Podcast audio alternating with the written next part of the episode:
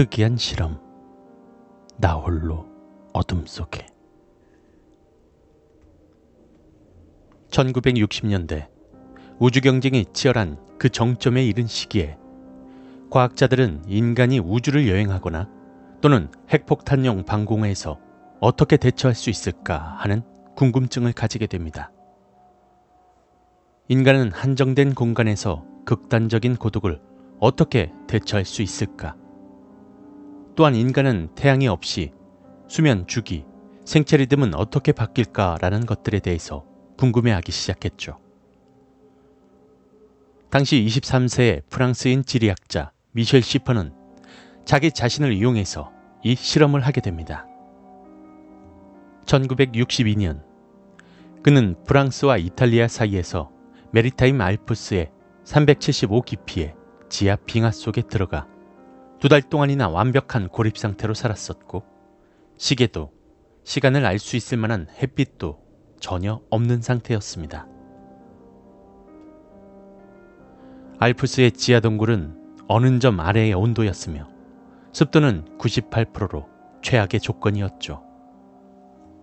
끊임없는 추위와 축축함 탓에 시퍼는 저체온증에 시달렸고 그의 텐트 주변은 주기적으로 거대한 얼음덩이가 떨어져 내렸습니다. 그러나 지하에서 63일 동안 그가 광기에 첨벙댔던 것은 고작 한 번뿐이죠. 시퍼가 폐가 터져라 노래를 부르면서 그의 검은 실크 타이즈를 입은 채로 춤을 추기 시작했던 날인데 그날 하루 빼고는 어둠 속에서 홀로 살아가는 것이 대체적으로 평범했습니다.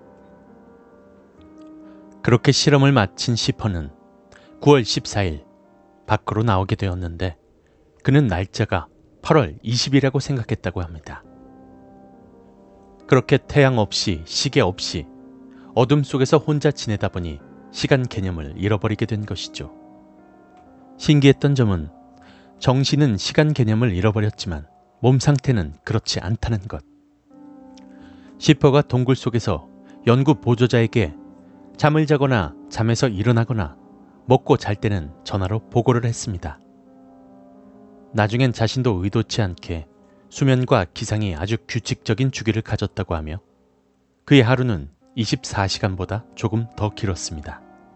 시퍼가 자기 자신에게 실험을 하며 알게 된 것은 인간은 내부의 인간만의 시계를 가지고 있다는 것이었죠. 실험을 성공적으로 마친 시퍼는 다른 연구를 더 진행해보고 싶어집니다. 10년이 흐른 뒤 그는 텍사스 델리오 근처 동굴에서 6개월간 내려가 있는 실험을 자행했고 나사는 그 실험을 후원합니다. 그의 종전의 고립에 비교하면 텍사스의 동굴은 매우 따뜻했고 사치스러울 정도로 좋았죠. 그를 가장 불편하게 하는 것은 그의 머리에 부착된 전극이었습니다. 이 전극은 그의 심장과 뇌, 근육 활동을 관찰하기 위함이었고 시간이 흐를수록 시퍼는 그것에도 장소에도 모두 익숙해집니다. 첫 두 달간은 매우 수월하게 진행했죠.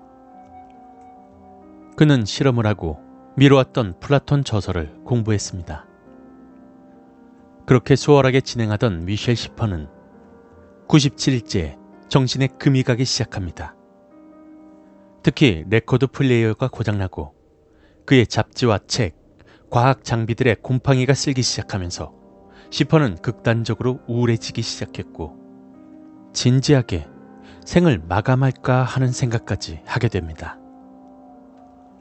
그러나 그의 물품들을 이따금씩 뒤지는 쥐들을 길들이는 데서 다시 위안을 얻게 되죠. 시퍼는 쥐들을 애완동물 삼아 키우려고 접시로 붙잡으려다 실수로 쥐 한 마리를 뭉개 죽여버렸습니다. 그리고 시퍼는 그날 일기에 슬픔이 나를 압도했다 라고 적었습니다. 시퍼의 실험이 거의 끝날 무렵 번개 폭풍이 내리치면서 그의 머리에 있는 전극에 전기 충격을 주게 됩니다. 끔찍한 고통에도 불구하고 그의 정신이 너무 우울해진 탓에 너무 무뎌져 있는 그는 전선을 해체해야겠다는 마음을 먹기까지 세 번이나 더 감전되고 맙니다.